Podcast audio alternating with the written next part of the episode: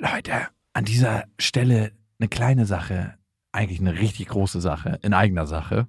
Und zwar sind wir dieses Jahr auf Tour Mhm. im September. Und wir sind in München, in Stuttgart, in Köln, in Wien, Frankfurt, Berlin, Leipzig, Hamburg. Und es ist immer so geil, auf Tour zu sein und alle mal zu sehen. Die Tour heißt Zu hart für den Podcast. Und das ist auch Ich bin Programm. gespannt, was da richtig hart sein wird.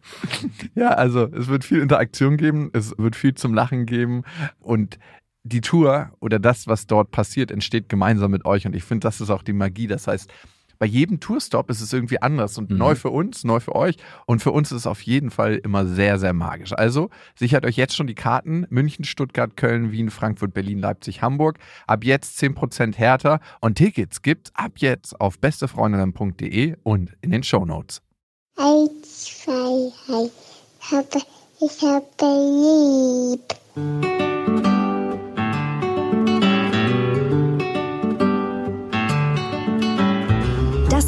Beste Vaterfreuden.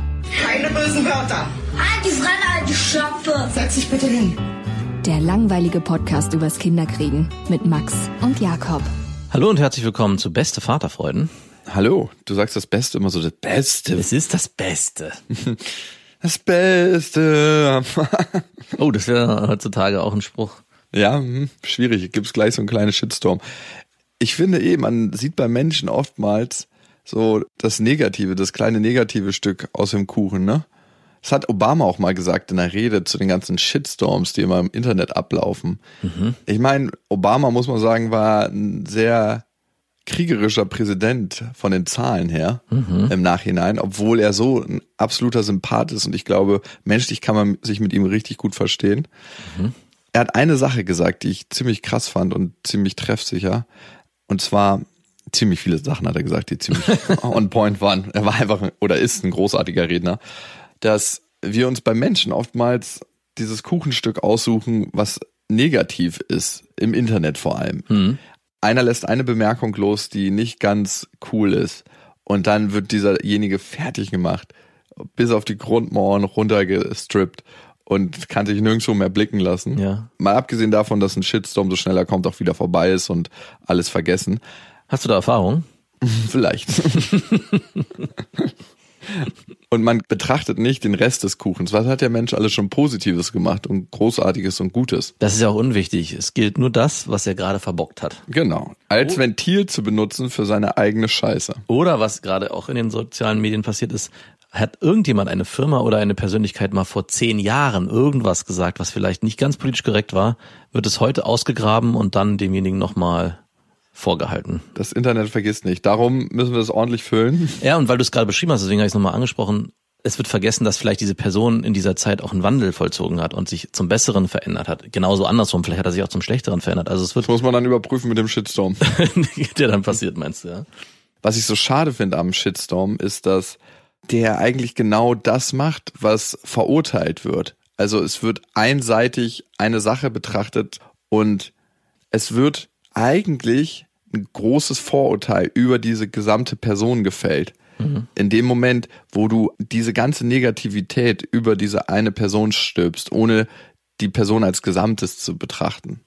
Ja. Und das ist schade, weil eigentlich damit der Shitstorm genau das macht, was er verurteilt. Ja, es wird auch ein bisschen davon ausgegangen, dass jemand, der sich und Shitstorms bekommen halt hauptsächlich Leute, die sich im öffentlichen, in den öffentlichen Medien bewegen, dass die Person immer auch als Role Model vorweg richtig sich entscheiden muss und die richtigen Sachen sagen muss. Also es darf nicht mal passieren, dass der sich irgendwie vergreift in seinem Ton oder vielleicht auch mal eine Äußerung macht, die vielleicht nicht ganz korrekt ist. Es gibt natürlich da Grenzen, also es gibt natürlich Sachen, die man sich selber bewusst sein sollte, dass man die sich Auf jeden Fall gibt's da Grenzen. aber trotzdem jedes Wort auf die Goldwaage zu legen und zu sagen, hey, du hast hier gerade was gesagt, was überhaupt gar nicht geht oder beziehungsweise im Ansatz nicht okay ist und dann einen Shitstorm zu produzieren, ja, das finde ich immer so schade, weil ich merke es ja auch im Alltag, wenn man mit, miteinander redet, wie oft hat man Situationen, wenn man mit Freunden, Bekannten, Verwandten sich in Diskussionen begibt, dass der eine mal was sagt, was man eigentlich nicht in Ordnung findet und sagt, ey, sag mal, bist du sicher, dass du so einen Scheiß von dir geben willst? Und man gerät dann eigentlich in den Diskurs und vielleicht schafft man es, denjenigen zu überzeugen oder man versteht denjenigen besser und überprüft nochmal seine eigene Ansicht.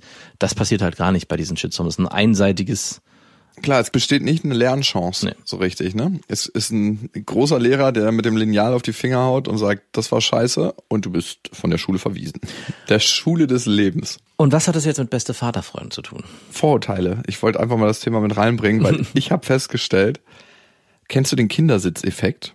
Wenn Nein. du mit dem Kindersitz auf dem Fahrrad fährst, ich habe ja meinen Kindersitz vorne und Ja. nicht hinten. Und wenn ich damit rumdüse und geile Frauen angucke und den zulächle. Ey, so Hast du deine Tochter schon so trainiert, dass sie ihm sagt, da Papa, die hat ja noch bessere Augen als du, die müssten die ja wenigstens erkennen. Und wenn ich diesen Kindersitz äh, vorne drauf habe und das mache, kommt immer so ein halbes Kopfschütteln so, du perverser Mensch, deine Frau und deine Kinder sitzen zu Hause und du geierst hier auf dem Fahrrad rum. Kommt so ein perverser Blick? Nee, ich guck nicht pervers, weil ich, A, kann ich nicht pervers gucken, weil meine Augen dafür zu schlecht sind, ich müsste eine Brille tragen. Nein, ich meine, kommt so ein Blick zurück, dass du Na, es ist schon so, dass die Reaktion komplett anders ist, als wenn du keinen Kindersitz hast. Es ist so, da kommt ähm, mein Lächeln zurück. Ich bin jetzt auch nicht so, dass ich alle Frauen auf der Straße anlächle oder alle Menschen, sondern ich finde, manchmal ergibt sich das so, ne? Ist es schon so weit, dass du deinen kleinen Kindersitz, du vorne hast, wenn du ohne deine Tochter fährst, abbaust, wenn du unterwegs bist? Normalerweise baue ich ihn ab, weil er einfach zwischen den Beinen nervt, aber Ja. manchmal bringe ich sie in die Kita und dann ist er dran und dann bleibt er ja natürlich auch dran für den Tag, weil ich kann ihn ja nicht hinten auf dem Gepäckträger machen. Gibt es ja nicht so einen Spanner-Schonbezug, dass man das aussehen lang lassen könnte, als würde man dann nur Ein riesen, ich mache den in der Farbe meiner Hose. Dann sieht so aus, als ob ich so ein riesen Glied habe und das vor mir hertrage und auf der Stange transportiere. Dann werden die Blicke auch wieder anders. Aber die Blicke sind wirklich komplett anders. Du hast einen Kindersitz drauf oder du hast keinen. Das, ist, das sind zwei Welten, in denen du dich bewegst. spannend. Ähm, verbringst du eigentlich mehr Zeit mit deinem Handy oder mit deinen Kindern? Hm, Ich glaube, das ist 50-50. Ja? Mhm. Die schwierige Frage ist eigentlich, verbringe ich Zeit, während ich mit meinen Kindern Zeit verbringe, auch am Handy? Nur das kann ich leider nicht immer mit Nein beantworten. Ich habe jetzt auch überlegt, und ich hatte Marie gestern äh, vor zwei Tagen erst gefragt, ob wir das so machen wollen, dass ich eine kleine Tüte oder so eine Tasche an die Tür hänge oder an einen Haken hänge. Und wenn die Kinder mit uns spielen wollen oder wenn die Kinder sagen, hey, Papa, äh, lass uns spielen, dass wir dann dieses Handy da reinlegen und sie darf dann bestimmen, wann ich es wieder rausnehmen darf. Also es kommt keine, ist noch keine Situation entstanden, dass meine Tochter gesagt hat, Papa, leg doch mal das Handy Weil es weg. für sie schon so normal ist. Deswegen- Vielleicht deswegen. Aber ich dachte mir, vielleicht wäre es ein ganz schönes äh, Ritual, um ja auch, dass die Kinder vielleicht jetzt schon erkennen, dass, Dass es einen Papa eine Umgang- Handysucht hat. Nee, dass es einen Umgang mit einem Handy gibt und irgendwann werden sie auch eins haben oder welche Technik es auch immer dann geben wird. Und ich glaube, es ist gar nicht so unwichtig, dass Kinder jetzt schon verstehen, dass man sich Auszeiten nehmen muss von diesen digitalen Medien. Ich meine, wir haben ja auch als Beispiel dazu immer abends eine Folge Bobo oder Leo Lausemaus geguckt oder auch zwei, das war so ritualisiert und haben dann gemerkt, dass Marie danach immer noch extrem unruhig ins Bett gegangen ist. Und wir haben dann gesagt, okay Marie, das scheint nicht zu funktionieren, weil du danach noch spielen willst, du willst noch kuscheln, du willst noch eine Geschichte vorgelesen bekommen, die sie natürlich auch immer vorgelesen bekommt. Und dann zieht sich das alles immer so ewig und haben gesagt, wir, und willst noch ein Hörspiel hören? Und wir haben gesagt, komm, wir machen es jetzt anders, weil du so gerne Hörspiel hörst, ähm, lassen wir das Gucken von einer Serie am Abend einfach weg, gehen früher hoch, fangen, räumen das Zimmer auf, du kannst dann noch kurz spielen, lesen eine Geschichte vor, hören dann noch ein Hörspiel und dann geht's ins Bett. Das machen wir jetzt seit zwei Monaten. Fernsehen ist mittlerweile komplett am Abend aus dem Leben verschwunden. Nur was wir jetzt machen, ist ab und zu mal, dass wir uns wirklich gezielt Zeit nehmen und sagen, hey, am Wochenende Sonntag, 9 Uhr, wir wollen weiter schlafen. Ihr könnt bitte am iPad euren Tag verbringen. Haben wir noch nie gemacht, nein, morgens. Also ich weiß, dass es Familien gibt, die sowas machen. Ich find's so krass in der U-Bahn manchmal zu sehen. Es gibt ja Leute, die haben extra so Handyhalterungen am Kinderwagen, damit das- das Kind das Handy nicht halten muss. Echt? Ach, ja. in die andere Richtung. Ja, zum ja. Kind. Ja, ja. Und dann kann das Kind halt schön auf dem Screen alles gucken. Ich war letztens im Park. Ja. Es war ein wunderschöner Sommertag. Und das Kind hing in seinem kleinen Bollerwagen und die ganze Zeit am Handy. Es waren Bälle da, es waren Spielsachen da, aber das Kind hing halt, hat so ein Lolli gelutscht und die ganze Zeit am Handy. Und ich war an dem Platz bestimmt anderthalb Stunden. da drin wir so, Respekt. Wie ist es denn bei dir? Also du hast mich ja gefragt, hängst du mehr Zeit am Handy oder? Nee, definitiv, wenn ich mit Lilla bin, dann ist das Handy nicht wirklich präsent. Also klar gibt's da auch Tage, wo mir so langweilig ist mit ihr, dass ich auch mal das Handy raushole.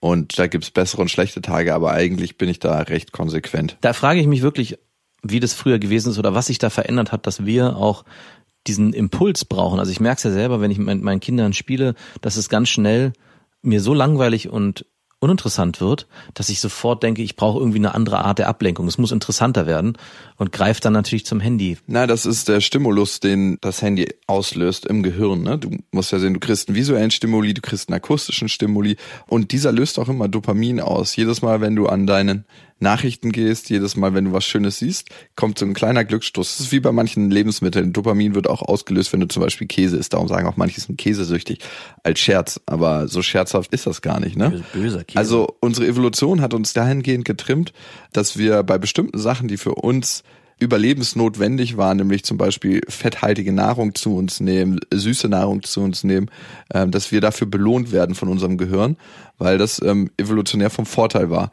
Und wie war das früher? Also wie war es vor 30 Jahren? Da gab's das so nicht. Heißt es also, dass zum Beispiel meine Eltern oder auch vor 20 Jahren die Eltern mit ihren Kindern die Zeit mehr genossen haben, das besser aushalten konnten, das als den Dopaminausstoß wahrgenommen haben? Also Das ist das, was ich mich frage. Also klar verstehe ich das alles, was da passiert, aber war es früher vielleicht sogar so, dass man die Zeit, die man mit seinen Kindern verbracht hat, bei einem mehr Dopamin ausgelöst hat, weil man nicht so überstimuliert war, beziehungsweise man es anders wahrnehmen konnte? Das kann zum einen sein, dass der Wahrnehmungsstimulus gar nicht so groß sein musste, um überhaupt was auszulösen in einem. Und wir sind, glaube ich, ganz schön geplättet durch unsere sozialen Netzwerke, durch unseren Handykonsum, äh, dass da immer aus vollem Rohr geschossen werden muss. Mhm. Auch wie sich äh, Videoschnitt verändert hat über die letzten Jahre, ne? Und wie viele große Bilder äh, kommen muss, damit wir beeindruckt sind, ey, was uns früher für Filme beeindruckt haben und was heute uns beeindruckt, weil alles möglich ist. Und ebenso ist das, glaube ich, auch mit den Kindern.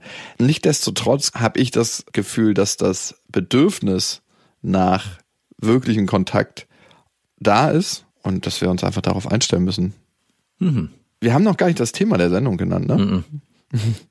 Wir wollen heute über Au-pairs reden. Und ähm, wir, wir haben ja neulich drüber geredet Äh, Sorry, ich muss dich sofort unterbrechen. Sobald ich das Wort Au pair höre, habe ich irgendwie das Gefühl, irgend so perverser alter Mann holt sich eine Bedienstete für seine sexuellen Gelüste ins Haus. Könnte auch vielleicht daran liegen, dass ich gerade die Epstein-Dokumentation auf Netflix se- sehe, die unfassbar ist. Also ich die und Wie ist er weiß- damit durchgekommen, der perverse Sack? Ich frage mich, wie ein Bill Clinton und auch einen Bill Gates, die alle dort waren, das wird ja da auch gesagt, und es werden Bild, Fotos gezeigt, wie die zusammenhängen, wie das nicht irgendwie zu einem riesigen Shitstorm sich verwandelt hat. Wir hatten es ja am Anfang besprochen. Faszinierend auf jeden Fall. Epstein, für alle, die nicht im Bilde sind, war ein Multimilliardär. Man hat nicht ganz so richtig gut herausgefunden, womit er sein Geld gemacht hat. Auf jeden Fall mit Vermögensverwaltung von anderen reichen Menschen.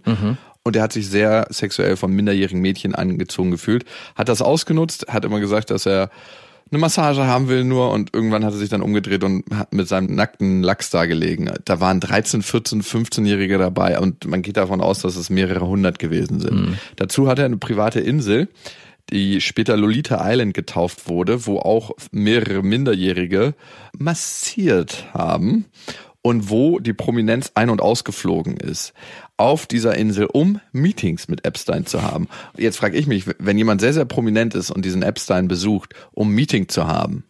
Als Prominenter habe ich eigentlich immer wenig Zeit, ne? Warum muss ich so weit fliegen, um über meine Finanzen mit jemandem zu reden auf so einer Insel? Geht das nicht irgendwie an einem anderen Ort? Also muss ich mich dann in ein Flugzeug setzen, in die Karibik fliegen, nach Little St. James oder die Orgieninsel, wie sie auch genannt wurde. Übrigens äh, in der Inselgruppe der Virgin Islands, British Virgin Islands. Ein Schelm, wer da Böses denkt. Das frage ich mich halt. Wann, wann kommt die nächste Doku? Oder gibt es da eine nächste Doku? Ziemlich crazy die ganze Story. Und ich weiß immer nicht, ob es gut ist, sich mit sowas zu beschäftigen und sich da drin zu versenken. In eine Welt, wo es Menschen gibt, die reich sind, die Macht haben und diese Macht schamlos ausnutzen. Und das System es manchmal nicht schafft, rechtzeitig diesen Menschen auf die Schliche zu kommen. Und wenn es es dann schafft, auch nicht richtig recht sprechen zu lassen, wie es da passiert ist. Ja. Für mich war die krasseste Szene, an der, an der bin ich gerade, deswegen musste ich dran denken, wie ein ehemaliger Mitarbeiter halt beschrieben hat, dass zum Beispiel auch Bill Clinton im Pool saß und er da währenddessen den Pool gesäubert hat mit einer Minderjährigen und sich mit der geküsst und an ihr gerieben hat und sie dann aus diesem Pool gestiegen sind, und um woanders hinzugehen.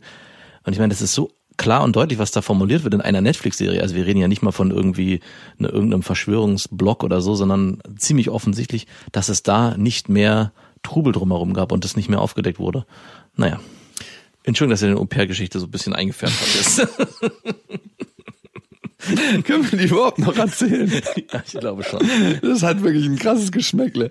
Was würden uns die Männer aus dieser Doku dazu raten? Was würde Bill Clinton sagen? machen oder nicht machen? Ey, crazy, oder? Ich finde, da muss unbedingt eine Untersuchung stattfinden. Und dann musst du dich fragen, wie können so reiche, einflussreiche Männer geschützt werden? Reicht jetzt auch, ne? Filthy Rich heißt die Dokumentation auf Netflix. Okay, fünf Gründe für ein Au-pair, fünf Gründe dagegen. Das Problem ist ja, Max hatte mir dazu geraten und gesagt, hey, denk doch mal über ein Au-pair nach, obwohl gar nicht so 100% der Bedarf da ist bei mir.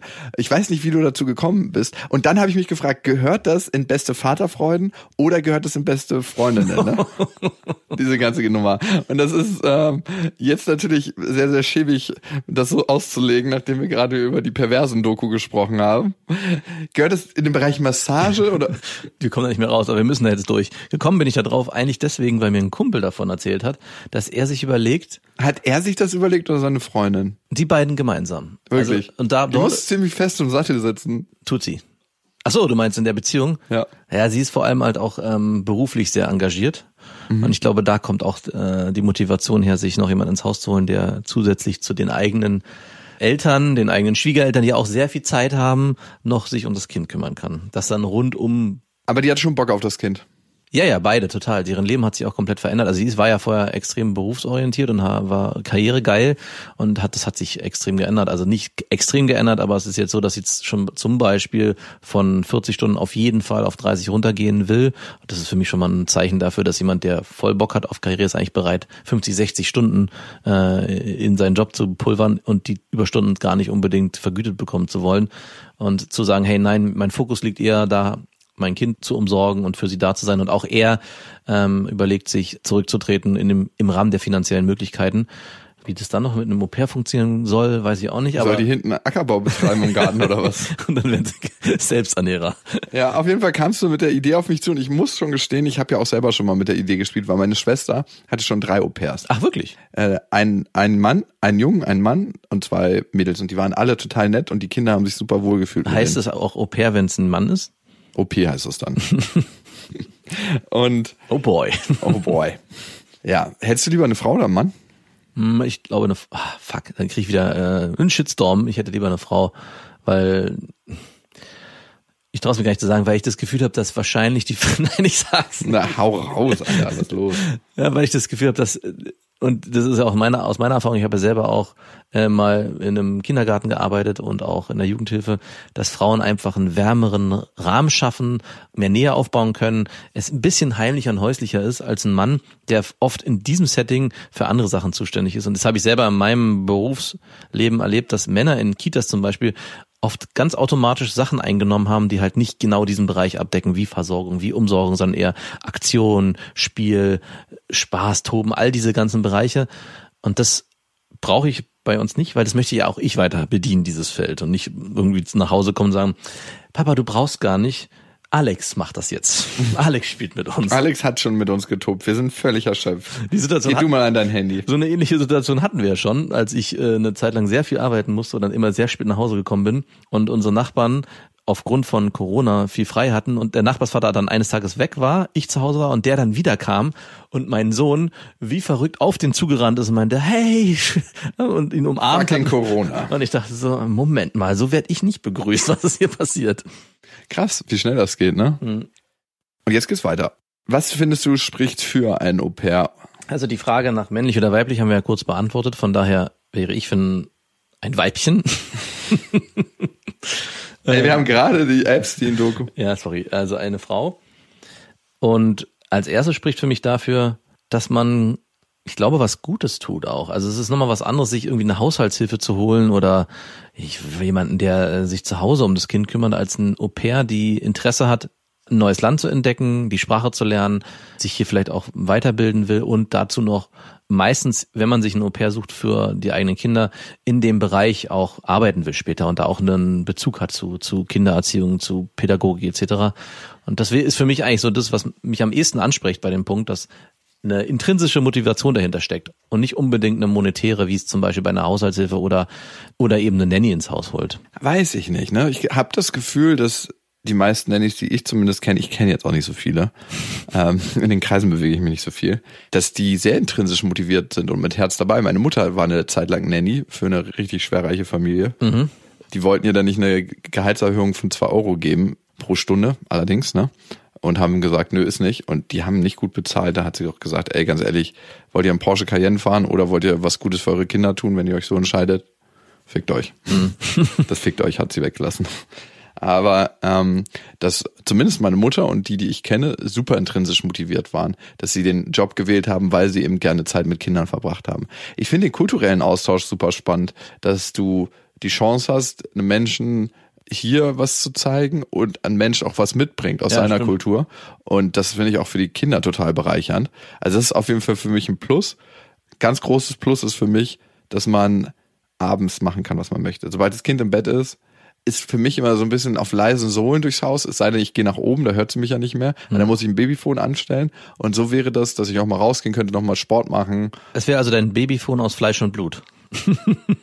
Die Freizeitgestaltung, gerade wenn Lilla schläft, würde noch mal anders aussehen. Du kannst doch einfach gehen. Du bist doch eine Stunde innerhalb einer Stunde wieder da, wenn das Babyphone klingelt. Psch, ist da nichts dabei. Übrigens, ich kenne ein männliches Au pair. Fällt Ja? mir gerade ein, der es selber gemacht hat, von hier aus, und zwar im brasilianischen Dschungel. Total geil. Der hat Bilder. Ja, der hat in so einer, und ich dachte auch so, ja, ach, bla, bla, du erzählst eine Top-Story. Und der war wirklich in so einem großen Haus. Das war eine sehr reiche Familie, die so angegrenzt hat in, an diesen Dschungel. Und der Blick war auch wirklich in diesen Dschungel rein. Und das Haus war auch so etwas erhöht, so auf Stelzen oder so. Keine Ahnung, wie das genau gebaut wurde. Ich habe es nicht genau gesehen. Ein richtig geiler Blick. Und er musste sich dort den ganzen Tag halt um das Kind kümmern, während die Eltern arbeiten waren. War schön. ein sehr schöner Au-pair-Job. Ja, das wäre für mich auch ein Minuspunkt, Fremdbetreuung von meiner Tochter. Und die Frage nach der Notwendigkeit, wenn sie in eine Kita geht, wenn sie äh, ein Mixed-Modell zwischen ihrer Mama und mir hat. By the way, zu warmer Betreuung, wenn ich meine Tochter wäre und mir aussuchen könnte, wo ich mehr bin, wäre es auf jeden Fall bei meiner Freundin. Weil wenn ich da reinkomme in die Wohnung, fühlt die sich wärmer an als meine eigene. Komisch. Obwohl ich sagen würde, dass ich tendenziell die schönere Wohnung habe, würde ich mich trotzdem in der Wohnung wohler fühlen, weil alles so ein bisschen heimischer ist. Ganz, ganz merkwürdig. Und das wäre für mich ein Minuspunkt bei Au pair. Fremdbetreuung, zusätzliche Fremdbetreuung. Wann sieht man dann sein Kind noch? Ja, und noch eine Person mehr. Also gerade Ja. bei euch, wo ihr eh schon in Trennung lebt, ist es ja so, dass eure Tochter eh immer bis, ein bisschen lernen muss, hin und her gespielt zu werden zwischen den Eltern, dann auch mal bei Oma sein wird, in die Kita geht, ist es noch eine Person mehr.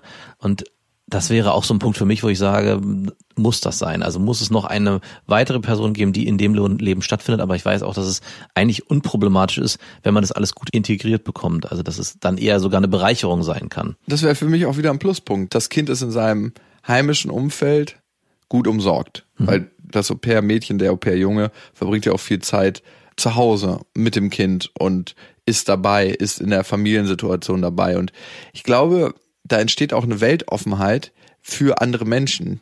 Jemanden in seinem Haus zu begrüßen, ist ein krasses Signal. Habe ich allerdings auch auf, als Minus aufgeschrieben, jemand Ja. Fremdes in der Wohnung haben.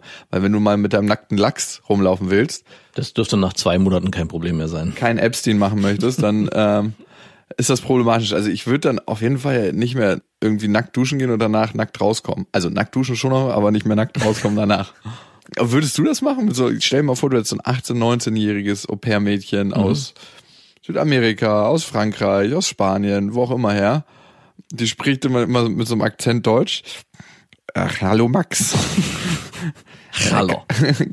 Kann ich mal in die Dusche rein oder ist sie belegt? ich meine, das kann auch krass schief gehen. Ne, es ist schiefgegangen bei der ehemaligen Kita meiner Tochter. Und da ist es so gewesen, dass das Au-pair-Mädchen die Frau ersetzt hat von dem Mann. Oh, what? Sozusagen ist er mit ihr fremdgegangen. Die Ben Affleck Story. Danach hatten sie ein Kind bekommen, das Au-pair und ihr Mann, äh, das Au-pair und der Mann. Dieses Kind wurde von dem neuen Au-pair in die Kita gebracht. Also auch das Au-pair hat irgendwie nicht gelernt, She didn't learn. was passieren könnte. Die Kette könnte sich ab hier fortsetzen. Das ist wie so ein Spiegel im Spiegel im Spiegel Ja. im Spiegel. Geil. Ey, wie gut wäre das bitte, wenn er mit dem neuen Au-pair wieder ein Kind machen würde, was dann wiederum von einem neuen Au-pair in die Kita gebracht wird. Ab wann würden die Erzieher in dieser Kita durchdrehen und den Überblick verlieren? Die Au-pair-Dynastie. Also du kannst dir so einen richtig bunten Haushalt zusammenmischen. Der sieben Kontinente Haushalt. Und jetzt meine Frage an dich, nachdem ich dir diese Story erzählt habe. Wäre das eher ein Minus oder ein Plus für dich? Ich würde das eher als Minus verorten, als Gefahr von Interessenskonflikten. Weil für mich entstehen da mehrere Stufen. Stell mal vor, du kommst zu jemand in ein fremdes Land in, in sein Haus. und lebst dort. Das ist schon mal eine einschüchternde Situation für dich. Und woher weißt du, dass Interesse wirklich bei beiden Seiten besteht? Ich meine, man spürt das, denke ich. Und es ist nicht eine fucking Epstein-Belästigung. Also das ist das eine, dass je- jemand sich so frei wie möglich fühlen sollte, finde ich, wenn er reinkommt. Und wie, wenn es von beiden Seiten gewollt ist, verändert sich von dem Au-pair-Mädchen oder von der Au-pair-Frau das Verhältnis zu meiner Tochter. Mhm. Wenn ihr dann was wenn am Laufen wir, habt. und vor allem, wenn wir nichts mehr am Laufen haben. Stimmt. Das, diese Möglichkeit müsstest du ja auch mit Mhm. einbeziehen. Das ist ziemlich crazy. Also das spricht eigentlich, wenn ich das so höre, für dich in dem konkreten Fall viel mehr für ein männliches Au-pair. Ich könnte mir auch vorstellen, dass das besser laufen würde. Also vom, von der Dynamik her. Ich weiß es nicht. Ne? Mhm. Also gerade in Haushalten, wo man Single Dad ist und derjenige gerade auch auf Tour ist, jetzt mal so, oder kein unbeschriebenes Blatt, was ja auch völlig okay ist, dann brauchst du auch nicht dazu sagen, wenn es so also völlig Interesse okay an anderen Frauen hat, also aktiv am Dating-Game teilnimmt. Wie du das immer so formulierst, ne? Du alter Hater. Da, da merke ich doch so, wie du dir immer einen runterholst auf die Vorstellung, dass du das auch mal machst. Wenn ich dir mal einen runterholen soll, darauf mit der Vorstellung, sagst du Bescheid. Mach ich gern. Würde ich dann mit meinen Füßen so machen. So schlupp, schlupp, schlupp, schlupp. Würde ich empfehlen, dass du ein männliches Au-pair nimmst. Ja. In einer Familie, die gefestigt sind, wo Mann und Frau zusammenleben und es eine heilige, ein, die den heiligen Bund der Ehe eingegangen sind, darf es auch ein weibliches Au-pair sein. Die Gefahr dann ist vielleicht geringer. Vielleicht ist sie aber auch gerade höher. Ja, und ich frage mich, wie kommt das, wenn ich mich bei so einer Au-pair-Agentur dann bewerbe, so als Single Dad, der recht jung ist, ähm, in einem sehr angesagten Stadtteil in Berlin wohnt. Also, was denken die sich? Die denken, das ist auf jeden Fall ein Perverser, der will auf jeden Fall kein Au-pair, sondern irgendwas anderes. Ich sehe das schon wieder so eine richtig verbitterte Vermittlerin sitzt und dann so sagt, ich habe hier einen 46-jährigen älteren Mann, der sich neu orientieren will. Der ist genau das Richtige. der sich nochmal jünger aufstellen möchte, so richtig mit so einem Geschmäckle. Ja, und komischerweise ist das auch in meinem Kopf, was natürlich krasser Schwachsinn ist, statistisch nicht, aber würde ich meine Tochter nicht aus Konkurrenzgründen, sondern aus dem Gedanken, kann da was passieren mit einem fremden Mann, der sich beruflich für Kinder interessiert? Da, bitte, nicht. Das, äh, Das ist das scheiß Vorurteil. ja, ne? da, das steht schon so unter so einem krassen Dogma, das mm, darf eigentlich nicht sein. Auch in der Kita immer wieder dieses, dieser Blick von den Eltern finde ich einfach schwierig. Also das ist, wenn du das dem Kind so komisch auf die Rutsche hilfst. Nein, ich finde das auch total schwierig. Und ich, ich würde auch behaupten, dass ich den nicht hab. Aber 0,0005 Prozent ploppt er mal kurz auf so. Warum interessiert der sich denn für Kinder? Ne, natürlich ist es der krasseste Bullshit, ne? Und es ist das Vorurteil, glaube ich, mit dem Erzieher, Männer in Erzieherberufen total mit zu kämpfen haben. Und ich glaube, manche scheut das auch davor, diesen Beruf zu ergreifen, obwohl ich das unglaublich wichtig finde, dass es männliche und weibliche Erzieher gibt. Es muss sterben. Es muss sterben in mir. Trotzdem sollte man eine scharfe Wahrnehmung für Dinge haben. okay. Eine andere Sache, die ich gut finde, die steht auf meiner Plusliste, ist, dass sie eine andere Sprache zumindest mal hört. Im Idealfall. Oder halt einen Akzent. Könnte aber auch ein Minuspunkt sein. Könnte auch ein Minuspunkt Gerade in der Sprachentwicklung jemanden zu haben, der viel sich mit einem in einem gebrochenen Deutsch unterhält, äh, mit einem sehr starken Akzent, äh, ist nicht unbedingt ideal. Also gerade so in den ersten drei Jahren. Also würde ich persönlich eher als Minuspunkt betrachten. Es sei denn, die spricht perfekt Deutsch. Ein Minuspunkt sind auf jeden Fall die Kosten, obwohl das relativ günstig ist, habe ich Ist gehört. es? Ja, also ist es. Also du kannst ja auch vor allem deine Putzfrau dann abbestellen. Und Deine, Hm, ich verstehe schon. Da, du musst auch nicht mehr essen gehen abends mit irgendwelchen anderen. es ist ja für alles gesorgt. Ich glaube, das ist komplett der falsche Gedanke, wenn du dir ein Au-pair ins Haus holst. Nein, was kostet das? Was kostet ein Au-pair? Ich weiß, ich habe keine Ahnung. Ich weiß nicht, ich stell's mir unglaublich teuer vor. Ich habe mal nachgeguckt und zwar muss man den mindestens 260 Euro zahlen. Uh, das ist wenig. Und das ist recht wenig auf jeden Fall. Also da steht auch extra, es ist günstiger als ein Kindermädchen. Und äh, Kost und Logis natürlich frei. Ah, okay. Also kommen die Doch eine 260 Frau, die ist in der Regel weniger im Verhältnis als ein Mann. Ich weiß noch, als ich in Amerika war als Austauschschüler, da gab es ja immer nur so ein Toastbrot, was du so zusammendrücken konntest. Also du konntest so ein riesen Toastbrot zusammendrücken zu so einem, einem kleinen Tischtennisball gefühlt, weil das so löchrig war. Und ich musste immer morgens mindestens ein Dreiviertel Leib Toastbrot essen, damit ich annähernd satt wurde. Ja. Und ich wurde auch nur satt von der Erdnussbutter und den Bananen, die ich darauf geschmiert habe. und meine Gastfamilie war nicht gut betucht, aber zu stolz, um zu sagen, hey, könnt ihr uns finanziell unterstützen mit der Raupe, die wir uns ins Haus geholt haben. und mein Vater hatte damals dann angeboten und alle zwei Wochen gesagt, hey, ähm, ich würde euch gerne was dazugeben. Die Raupe ist im Wachstum, die frisst. Und die meinten jedes Mal, nee, nee, das geht schon. Dabei hast du halt genau gemerkt, dass es eigentlich nicht ging. Und ich konnte aber nicht aufhören zu essen. also wurde die Raupe irgendwann rausgeschmissen. Ist das so? Ja, ich musste dann den Haushalt wechseln. Ich bin dann zu so einer Juweliersfamilie gekommen, die richtig rich waren. Geil. Und da konnte die Raupe so viel essen, wie sie wollte, weil die hatten selber drei Söhne. Und die hatten auch noch einen weiteren Austauschschüler, der schon seit sieben Jahren bei denen in so einem kleinen Hinterzimmer gehaust hat. Wirklich. Der hat mittlerweile studiert, aber die haben einfach gesagt, ja, der wohnt hier noch. Das war mal so ein bisschen das rote Tuch. Der ist eigentlich immer nur in sein Zimmer, einmal am Tag auf Toilette und dann wieder in seinem Zimmer verschwunden. Und die Raupe hat da ihr Unwesen getrieben. Aber was ganz geil war, man muss ja immer sagen, ist klar sind beide Familien sehr herzlich und es spielt keine Rolle, aber was geil ist, wenn du ein Austauschjahr machst und die Familie super rich ist, Ja. dass du halt so den Lifestyle genießen kannst. Die hatten dann ein Boot und fette Autos und also alles, was du dir vorstellen kannst. Ein riesen fettes Haus, kleine Motorräder und ähm, es war sehr lustig. Ab da begann eine gute Zeit. Außer der cholerische Vater, der das Geld verdienen musste. Der war ein bisschen ekelhaft. Also vor dem haben wir uns versteckt. Aber der war wahrscheinlich selten da, weil er viel arbeiten musste. Ja, und die Mitarbeiterin bimsen musste. Ach, auch. Ja, ich habe das mal eine Nacht geträumt gehabt. Du, äh, habe ich so nächsten Tag zu meinem Gastbruder gesagt, ich habe geträumt, dass dein Vater unten auf der Couch die Mitarbeiterin bimst in der Mittagspause. Und er meint, genau so ist es vor zwei Jahren passiert. ist crazy, ne, dass ich das geträumt hatte. Kennst du das manchmal, dass man Dinge träumt und die haben sich entweder so ereignet oder ereignen sich noch so? Ich habe manchmal Träume, wo ich nicht mehr genau weiß, ob das wirklich passiert ist oder ob ich das nur geträumt habe und mich dann nicht mit erinnern kann, ob es wirklich passiert ist. Also das sind dann, man muss dann irgendjemand fragen, der dabei gewesen ist und der sagt mir dann, nee, es ist nie passiert und erschreckenderweise manchmal auch, doch genauso ist es passiert. Ich so, was krass. Ich dachte, es wäre ein Traum gewesen. Das finde ich immer sehr erschreckend. Und da habe ich manchmal das Gefühl, man kann die Realität äh, verändern. So fühlt sich dann so ein bisschen an. Es gibt ja Klarträume oder luzide Träume, wo du wach bist und dann machen kannst, was du möchtest in diesen Träumen. Das hatte ich ein paar Mal. Dann kannst du zum Beispiel von einem Häuserblock abspringen und anfangen zu fliegen. Das ist mega, mega krass. Ich gehe ja davon aus, Kannst du dir dann auch ein Au-pair bestellen? in diesen In diesen luziden Träumen. kannst du schon mal aus, ausleben. Wenn du das dann jede Nacht auslebst, während dein Au pair im Zimmer nebenan schläft und die immer nur so beim Einschlafen hört, oh no, er holt sich schon wieder. dann weißt du, es war keine gute Idee, das weibliche Au zu nehmen. Aber es ist wirklich krass, dieses luzide Träumen. Und übrigens gehe ich davon aus, dass wir nicht wiedergeboren werden, sondern immer im neuen Leben aufwachen, dass wir träumen und träumen und träumen und träumen. Dass Nein. das, wo wir jetzt gerade drin sind, ein Traum ist, wir aufwachen. Bitte nicht. In den nächsten Traum.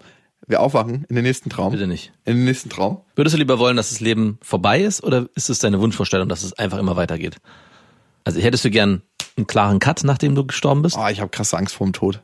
Ich Ich habe wirklich krasse Angst vorm Tod. Ich würde gern, dass es einfach vorbei Du bist ist. ein alter Pessimist, natürlich. Du wirst am liebsten, dass so. Endlich ist Schluss. Wären wir nicht alle froh, wenn das hier ein bisschen schneller vorbei wäre? So einer bist du nämlich. Nein, für mich ist es so, ich habe krasse Angst vorm Tod. Ich weiß auch nicht, woran das liegt. Ähm, die hat sich ein bisschen gelindert, dadurch, dass Lilla jetzt auf der Welt ist, aber ist immer noch da. Und das Einzige, was mich beruhigt, ist die Vorstellung, wie viel Schmerzen und wie viel Leid und wie hat es sich angefühlt, bevor du geboren wurdest. Ziemlich neutral, ne? Warum sollte es sich anders anfühlen, wenn du dann tot bist? Ich glaube, alle, die Angst vorm Tod haben, müssen so viel wie möglich in dieser Welt hinterlassen, in welcher Form auch immer. Ja, es ist ein krasser Egoman-Gedanke. Ich glaube, es hat auch was mit meiner Tendenz zur Selbstgefälligkeit und zur Selbstdarstellung zu tun. Definitiv, auf jeden Fall. Vielleicht der letzte Grund, warum es äh, positiv ist, ein Au-pair-Mädchen, Au-pair-Jungen im Haus zu haben. Das Kind wird liebevoll umsorgt und ist eine liebevolle Bezugsperson im Idealfall im Haus. Aber dagegen steht, dass es dann irgendwann in, nach einem gewissen Zeitraum einen Beziehungsabbruch mit dieser Person geben wird. Uh ja, auf der Minusliste. Und damit haben wir fünf gegen fünf. Haben wir fünf gegen fünf? Es wirkte eher wie Kraut gegen Rüben. Von Aber der Anzahl. gegen fünf. Wirklich, wirklich. Okay. Und äh, wenn du jetzt im Nachgang überlegst, ja oder nein? Ich glaube, die hätte einfach zu wenig zu tun, weil ich schon die, meine Freizeit mit meiner Tochter verbringen will. Und dann hängt da immer noch so ein Au-pair-Mädchen am Strand. Hey, ihr könnt ein Happy Couple sein. What? Ihr macht Ja, vor allem ist es denn, wenn, wenn du dir so eine 18-Jährige reinholst, finde ich, wirkt das ganz komisch. Darf die dann zu dir Papa sagen? ja, auf alle Fälle. Eigentlich kann mir scheißegal sein, was die Leute auf der Straße dann denken, aber Ich bin mal mit einer Jugendlichen während der Arbeitszeit, weil sie alleine war in der Gruppe mit mir zusammen, alle anderen Kinder waren bei ihren Eltern, wo auch immer, einfach essen gegangen, weil ich dachte, das trifft, passt sich. abends so mit Nee, einfach Candlelight mitten, mitten am Tage. Das ist auch eine Sache, wie die spät war es denn ganz genau? Es war 16 Uhr. Hast du ihr gesagt, sie soll sich schick anziehen? Nein, es war äh, auch gang und gäbe. Das haben alle mit den Kindern gemacht. Es war immer so, wenn Alle man, Männer. man hat halt dann die Zeit genutzt, um dann intensive Betreuungsarbeit zu leisten. So wurde es genannt. Sorry. Und ich war mit der Essen und wurde, während ich mit der rumgelaufen bin, die war 16 und ich war, keine Ahnung, älter als sie, und wurde von allen so schräg angeguckt, weil die dachten, was ist das denn für ein komisches Couple? Aber hast du bei der intensiven Betreuung deinen Arm um sie gelegt und Nein, deine Hand in ihrer Hintertasche gehabt? Nein, wir saßen gegenüber. In einem Was italienischen haben eure. Beine gemacht? Nichts Habt ihr euch diesen Nudelteller bestellt, wo eine große lange Nudel mit zwei Enden drin ist? Raus aus deiner Fantasie, bitte. Das ist nicht meine Fantasie. Das ist die von Epstein. Und äh, deswegen kann ich das schon nachvollziehen, die, die Angst davor, wenn man mit einem Au-pair, einem 18-jährigen Au-pair durch die Straßen läuft, komisch angeguckt zu werden. Und sie dann noch auf dem Fahrradsitz sitzen zu haben. Äh, perfektes Bild. Auf dem Fahrrad, ich in der Mitte, das Au-pair hinten auf dem Gepäckträger so im Damenreiter sitzt, dass die beiden Beine in eine Richtung gehen und Lilla vorne in ihrem Sitzchen und man so happy life durch die Straßen fährt. Und man versteht nicht, ist das jetzt der Papa? Hat er sich ein Au-pair geholt? Was ist hier passiert? Wo bin ich hier? Warum kann ich diese perverse Fantasie nicht ausleben? Denk, denken sich die meisten Männer. Und jetzt kommst du zu Hause an und die Tochter redet nur noch von dem Au-pair bei der richtigen, bei der leiblichen Mutter. Ich wollte gerade sagen, bei der richtigen Mutter. Und jetzt weißt du auch schon, was im Kopf passiert. Ja. Das wäre auch die nächste Frage. Wie steht denn deine Ex-Freundin zu einem Au-pair? Hast du mit ihr darüber schon gesprochen? Ich habe sie jetzt mal reingegeben als Und? Diskussion. Ich habe noch keine Antwort. Ich habe nur heute Morgen eine dreiminütige Sprachnachricht äh, bekommen, durch die ich mich noch nicht durchgequält habe. da geht's um das Au-pair. Ich denk mal schon, weil ich das heute Morgen mal als einen Fall mit reingebracht habe. So, wie stehst du denn zu? Hast du einfach nur geschrieben, wie stehst du zu einem Au-pair? Und darauf kamen drei Minuten? ja. Okay. Ich glaube, diese Geschichte, ob Au pair ja oder nein, ob man das einfach mal ausprobiert. Also diese kulturelle Öffnung finde ich eigentlich am schönsten. Das ist der schönste Gedanke dabei. Ähm, ich glaube, ich muss das noch mal ein bisschen ziehen lassen, wie so ein Brotteig mit Hefe. Hast du ein Land, was du favorisierst? Auf jeden Fall irgendwas Südamerikanisches. Ich liebe Südamerika. Mittel Südamerika. Kann man sich das aussuchen? Kann man äh, auf so einer Liste anklicken? Klar. Es gibt ja auch so Foren, wo du ganz genau eingrenzen kannst. Warum? Also, also naja, willst darum, du, dass sie Portugiesisch lernt, deine Tochter ist das Spanisch? das Ziel, dass das Kind dann auch die Sprache mitlernt bei einem Au-pair? Ich glaube, es wäre ein bisschen zu ambitioniert innerhalb von einem Jahr. Und deswegen meine Frage, warum ist es wichtig, aus welchem Land die kommen? Und warum kann man sich das aussuchen? Naja, also wichtig wäre es für mich, weil man ja dann später auch das Kind mal diejenige besuchen lassen könnte Ah. und man sagt, hey, man ist selber Fan von dem und dem Land und dann kann man sagen, da kannst du hinfliegen. Okay. Also wäre auch wichtig für mich selber. Wo will ich denn Urlaub machen später? Bei meiner neuen zukünftigen Freundin. auf gar keinen Fall, auf gar keinen Fall. Spannend auf jeden Fall. Mal sehen, ob wir in einem halben Jahr von deinem Au-pair sprechen. Und ihr wisst ja, es gibt nicht das richtige oder falsche Au-pair. Pervers ist einfach anders. Macht's gut. Das waren Beste Vaterfreuden mit Max und Jakob. Jetzt auf iTunes, Spotify, Deezer und YouTube. Der 7-One Audio Podcast-Tipp. Hallo, ich bin Lynn. Und ich bin Leo. Ihr kennt uns vielleicht schon vom True Crime Podcast Mord auf Ex. Eigentlich sprechen wir da ja jede Woche über Verbrechen. Aber da gibt es ja noch ein anderes Thema, das die Menschen und uns schon immer fasziniert hat. Die Liebe. Krasse Geschichten, die wirklich passiert sind. Bonnie und Clyde zum Beispiel. Cleopatra und Caesar Oder Diana und Charles. oder halt Camilla. Liebe gibt's bei True Love aber auch nicht nur im klassischen Sinne. Es geht auch um Familie, um die Liebe zum Beruf oder sich selbst oder Freundschaft. Am besten sind ja auch eh die Filme, wo dann am Ende steht, nach einer wahren Begebenheit. Das sind so Geschichten, die kannst du dir eigentlich gar nicht ausdenken. Ja. Und das gibt's jetzt eben als Podcast. Und das Ganze heißt True Love. Ja, der Name sagt's eigentlich schon. Aus True Crime wird True Love. Krasse Geschichten, Plot-Twists und verrückte Protagonisten. Es ist also in anderen Worten ein Podcast für alle, die True Crime hassen, aber auch für alle, die True Crime lieben. Macht euch bereit für ein neues Podcast-Genre, True Love. Oh, ich kann es gar nicht abwarten, euch die Geschichte zu erzählen von zum Beispiel dem Jungen, der nach seiner Mutter gesucht hat. Jahrelang, auch wenn ich wahrscheinlich dabei heulen werde. Oder die Geschichte von Sissy. Also der Film ist nichts dagegen. Ab dem 20. Oktober, überall wo es Podcasts gibt, True Love. Echte Geschichten, wahre Liebe. Voller Werbespruch, oder? Ja, aber es ist ja auch schön. Der Podcast macht ja glücklich. Ja, deswegen jetzt am besten direkt abonnieren.